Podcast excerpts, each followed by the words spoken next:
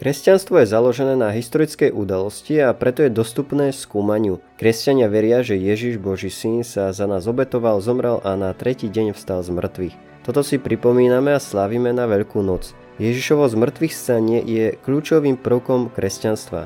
Ako však môžeme vedieť, či k tejto vynimočnej udalosti pred zhruba 2000 rokmi naozaj došlo? Je táto viera opodstatnená racionálna, alebo je to len akási rozprávka pre dospelých a 2 miliardy kresťanov po celom svete podľahlo asi najväčšiemu omylu v dejinách? Ešte predtým ako začnem, chcem dať do pozornosti podcast číslo 70, kde som riešil, či má kresťanstvo pohanský pôvod. Môže to pomôcť, keď sa stretneme s námietkou, že aj Ježišov príbeh o vzkriesení je len jeden z mnohých alebo kópia niečo predošlého mytického. Vzkriesenie je stavebným kameňom kresťanstva. Všetko v podstate na ňom stojí alebo padá. Pavol v prvom liste Korintianom 15.17 hovorí, že a keď Kristus nevstal, vaša viera je márna a ešte stále ste vo svojich hriechoch. Vo verši 14 hovorí, ale ak nebol Kristus vzkriesený, potom je márne naše hlásanie a márna je aj vaša viera.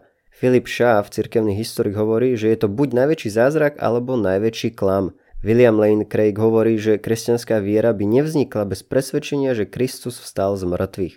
Vzkriesenie odlišuje Ježiša od ostatných náboženských zakladateľov. Ak by sme vylúčili Ježišovo z mŕtvych stanie, radikálne by sme zmenili charakter kresťanstva a celú jeho identitu, ak by to vôbec bolo ešte kresťanstvo. Všetky argumenty v podstate závisia od historickej udalosti, to, čo sa ohlasovalo ako dobrá zväzť je, že on naozaj vstal z mŕtvych, zomrel za nás a naše hriechy, otvoril nám bránu neba a že skrze neho je spása. Ak Ježiš vstal z mŕtvych, potvrdzuje to platnosť jeho tvrdení o tom, kto je a jeho posolstva. V krátkosti som sa historickému základu Ježišovho vzkriesenia venoval v 15. časti. Spomenul som niektoré všeobecne akceptované historické fakty v tejto súvislosti. Dnes nie je môjim cieľom vyslovene snažiť sa dokázať, že Ježiš vstal z mŕtvych. Ide mi skôr o to, že či je rozumné a opodstatnené veriť, že k tejto udalosti došlo. Samozrejme aj dnes uvediem niektoré fakty, o ktoré sa môžeme oprieť. Aké sú teda tieto údaje, fakty, o ktoré sa môžeme oprieť v súvislosti s Ježišovým skriesením? To záleží aj od nášho prístupu. Ak si počul a počula 15. časť niektoré veci ti už budú známe. Autori Gary Habermas a Michael Likona vo svojej knihe aplikujú tzv. Minimal Facts Approach, čiže akýsi prístup založený na minimálnych faktoch, e, v ktorom ide o to, že sa zohľadňujú len tie fakty, ktoré sú silno a kvalitne dokázané a ktoré sú akceptované takmer všetkými učencami v tejto oblasti, a to aj tými skeptickými. Ide teda o takmer univerzálnu zhodu v týchto faktoch. Habermas a Likona uvádzajú také fakty 4 plus 1 navyše, ktorý je akceptovaný asi tak 75% väčšinou. Tu treba byť trochu opatrný, tento prístup má slabiny a sám uvažujem, či je najideálnejší, avšak chcem to spomenúť a chcem teda uviesť ich fakty. Sú to tieto. Poprvé Ježišova smrť ukrižovaním, po druhé viera učeníkov, že Ježiš sa im zjavil a že vstal z mŕtvych, po tretie Náhla zmena v živote prenasledovateľa Pavla, čiže jeho obrátenie. Po štvrté, náhla zmena obrátenie skeptika Jakuba. A piatý fakt, ktorý nepatrí e, medzi tie minimálne fakty, pretože e, nesplňa všetky kritéria, aby, aby medzi ne patril, ale je taký dobre doložený, je vlastne existencia prázdneho hrobu. Podobný, ale predsa len iný prístup aplikuje William Lane Craig. Ten uvádza tri kategórie, do ktorých možno zaradiť aj ďalšie a konkrétnejšie poznané fakty. Uvádza tieto tri kategórie a skutočnosti, ktoré si vyžadujú vysvetlenie. Po prvé, existencia a objavenie prázdneho hrobu. Po druhé, zjavenie sa živého Ježiša po jeho smrti. Po tretie, pôvod viery učeníkov, že Ježiš vstal z mŕtvych.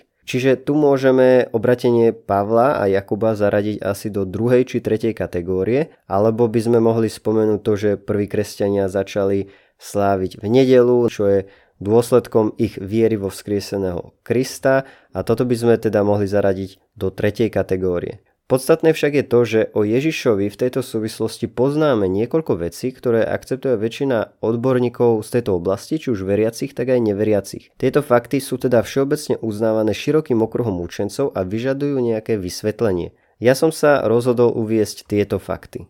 Poprvé, Ježiš zomrel na kríži a bol pochovaný. Skeptik a kritik John Dominic Crossan pripúšťa, že ukrižovanie Ježiša je historický fakt. Podobne sú to skeptici Gerd Ludemann alebo Bart Ehrman. David Wood uvádza, že Ježišova smrť ukrižovaním je jeden z najlepšie stanovených faktov starovekej histórie. Ježišovu smrť na kríži podporujú e, všetky štyri evanielia, teda potvrdzujú. Okrem toho e, tiež nekresťanskí autory ako Jozef Flavius, Tacitus, Lucian alebo teda Lukianos, Marabar Serapion a Talmud. Michael Ikona, popredný akademik zaoberajúci sa vzkriesením, ktoré som už spomínal a spoluautor knihy, ktorú uvádzam aj e, na konci v popise podcastu, e, v rozhovore s Listrobelom, ktorý je zachytený pre zmenu v inej knihe s názvom Kauza nádej, uvádza toto. Tento prvý fakt je istý rovnako ako hocičo iné v starovekej histórii.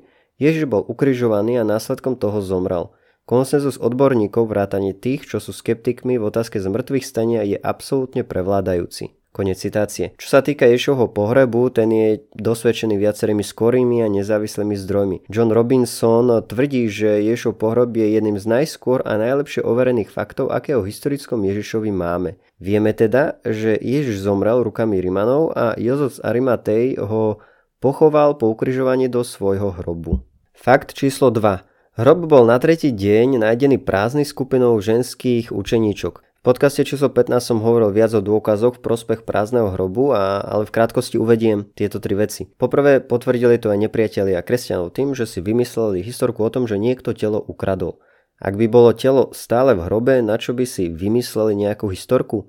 Po druhé, ako prvé o tom svedčili ženy, čo nie je to, čo by sme očakávali, ak by si to niekto vymyslel, keďže svedectvo žien vtedy nebolo považované za spoľahlivé. Po tretie, apoštoli ohlasovali evanílium v Jeruzaleme, kde, ak by bol Ježiš ešte v hrobe, si to každý mohol ľahko overiť alebo ich e, zväz vyvrátiť. Faktom je, že v nedelu ráno prišli k hrobu ženy a našli ho prázdny. Nikto nikdy neukázal Ježišovo mŕtve telo. Ak hrob nebol prázdny, prečo to nikto nespravil? Po tretie, teda fakt číslo 3, Ježišovi učeníci verili a tvrdili, že Ježiš vstal z mŕtvych a že sa im zjavil. Pri viacnásobných príležitostiach a za rozličných okolností rozliční jednotlivci i skupiny ľudí zašeli zjavenia z mŕtvych stáleho Ježiša. Máme ku tomu viaceré a nezávislé zdroje. Môžeme to rozdeliť na tri pramene dôkazov. Pavlovo svedectvo o učeníkoch, ústnu tradíciu odovzdávanú v ranej cirkvi a písomné záznamy ranej cirkvi. Ateistický znalec Nového zákona Gerd Ludemann potvrdil tento fakt, že môžeme považovať za historicky isté, že Peter a učeníci mali po Ježišovej smrti skúsenosti, v ktorých sa im Ježiš zjavil ako vzkriesený Kristus. Ludemann si síce nemyslí, že Ježiš vstal z mŕtvych, ale pripúšťa, že apoštoli si mysleli, že videli vzkrieseného Ježiša. A toto je jeden z faktov, ktorý si vyžaduje vysvetlenie. A po štvrté, štvrtý fakt, e, učeníci boli touto skúsenosťou zmenení, začali tomu úprimne veriť a boli ochotní za svoju vieru aj zomrieť. Učeníci teda nielen tvrdili, že sa im Ježiš zjavil, ale aj úprimne tomu verili, že Ježiš vstal z mŕtvych. Významná je teda táto zmena v ich postoji, vo viere a v životoch učeníkov a pôvod tejto ich viery.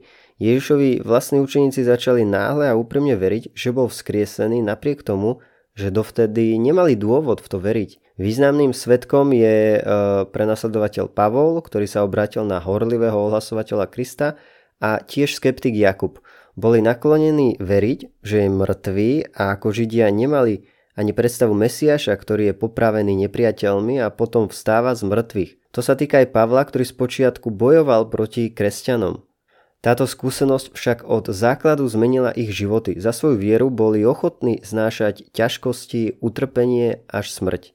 Boli natoľko odhodlaní svedčiť o tom, čo zažili, že boli ochotní za svoje svedectvo položiť život a nikdy svoje tvrdenia nezmenili.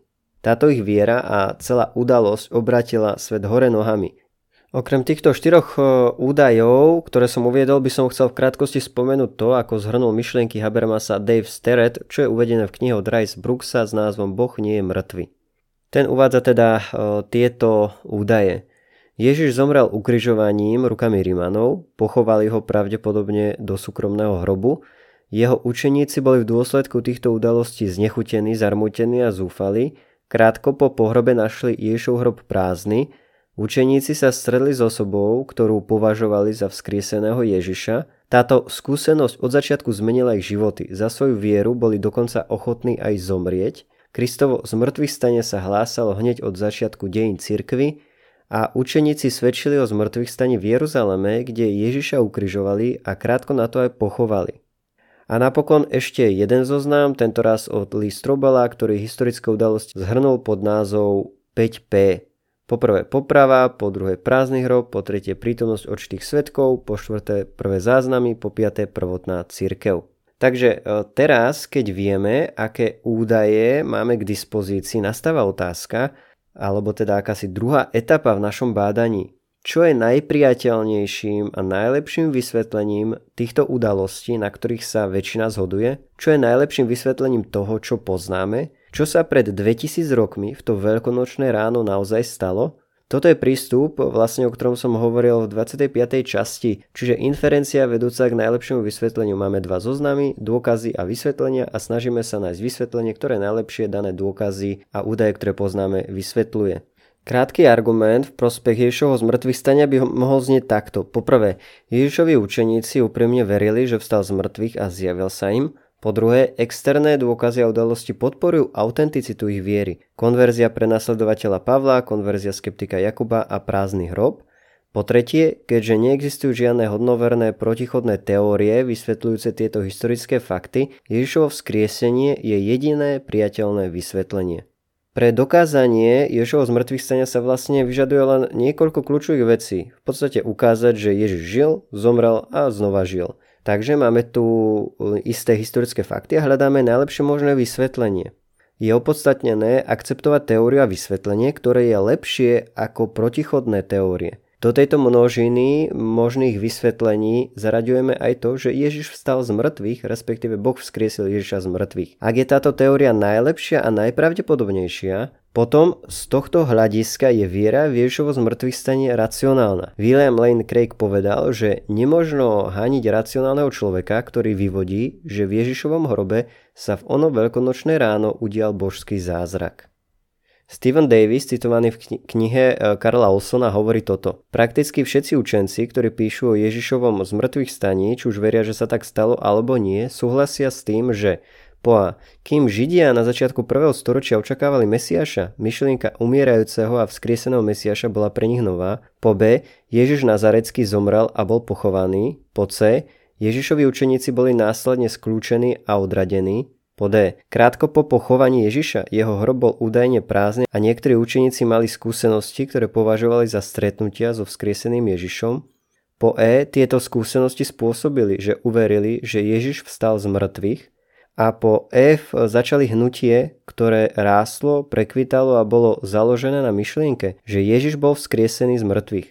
Chcem povedať, že nikto, kto popiera, že Ježiš bol vzkriesený z mŕtvych, ešte nebol schopný primerane vysvetliť tieto všeobecne akceptované fakty. Hoci sa to mnohí pokúšali, nikto, kto odmieta vieru v Ježišovo zmrtvých stane, nedokázal povedať presvedčivý príbeh o tom, čo sa stalo v dňoch nasledujúcich po jeho ukrižovaní. Jediné teórie, ktoré sa zdajú byť schopné vysvetliť akceptované fakty sú tie, ktoré potvrdzujú, že Ježiš bol skutočne vzkriesený. Konec citácie, respektíve e, môjho prekladu. Takže, e, priatelia, fakty sú v hre. Samozrejme, je možné ponúknuť rôzne vysvetlenia a možno sa pýtaš, či nie je náhodou hociaké prirodzené vysvetlenie viac pravdepodobné ako to nadprirodzené. Tu sa však dostávame už do trochu inej roviny. Možno ti ku tomu pomôže to, čo som hovoril v 71. časti, kde som vlastne riešil taký ten známy slogan, že vlastne mimoriadne tvrdenia vyžadujú mimoriadne dôkazy. Ide o to, že ak do tejto hry vstúpime s naturalistickým presvedčením alebo predsudkom a vopred vylúčime nadprirodzené vysvetlenia, zužujeme svoj pohľad len na prirodzené vysvetlenia. Ale čo ak žiadne prirodzené vysvetlenie do toho nezapadá tak ako to nadprirodzené, ktoré hlása kresťanstvo? Potrebujeme zistiť, ktorá teória najlepšie vysvetľuje dané údaje.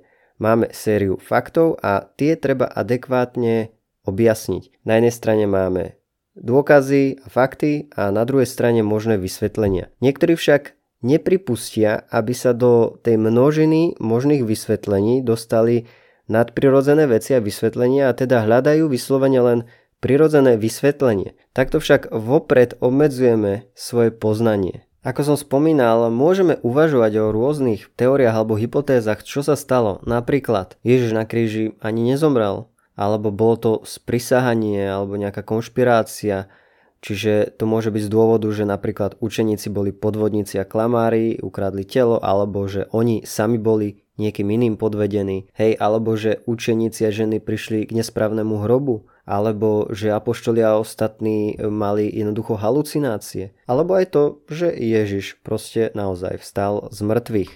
Teória by mala splňať isté kritéria a vysvetliť všetky dostupné dôkazy. Mala by byť v súlade s tým, čo vieme a s čo najmenej dodatočnými predpokladmi. Zoberme si napríklad teóriu podvodu, že apoštoli klamali. Toto nie je v súlade s tým, že apoštoli úprimne verili tomu, že Ježiš vstal z mŕtvych. Kto zomrie len tak za to, o čom vie, že je lož? Nemáme dôkazy o tom, že by boli apoštoli alebo Ježiš klamári. Museli by sme pridávať Predpoklady, ako sú zlé úmysly viacerých ľudí, sprisahanie, pre ktoré nie dôkazov a podobne. Nevysvetlí to ani zmenu ich života, ani obratenie Pavla. Alebo teória halucinácie. Vysvetlí to síce zjavenia sa Ježiša, ale nevysvetlí prázdny hrob a vlastne ani pôvod viery učeníkov. Navyše skupinové halucinácie neexistujú. A na to, aby sme vysvetlili ten prázdny hrob, by sme museli pridať ešte nejakú dodatočnú teóriu navyše, hej? Nejdem však teraz analyzovať každú teóriu podrobne a osobitne. Chcem povedať, že ak pri zohľadnení týchto hypotéz a po zvážení faktov a rôznych kritérií dospieme k tomu, že z mŕtvych stanie je jediným najlepším možným vysvetlením toho, čo poznáme, potom povedal by som, je rozumné veriť, že Ježiš vstal z mŕtvych.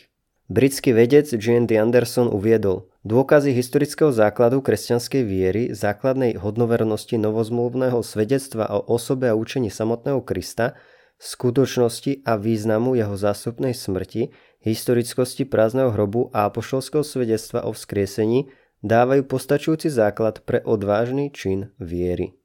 Priatelia, toto je už záver tejto časti. Ako povedal G.B. Hardy, citovaný v knihe od McDowella, Konfuciov hrob plný, Budhov hrob plný, Mohamedov hrob plný, Ježišov hrob prázdny.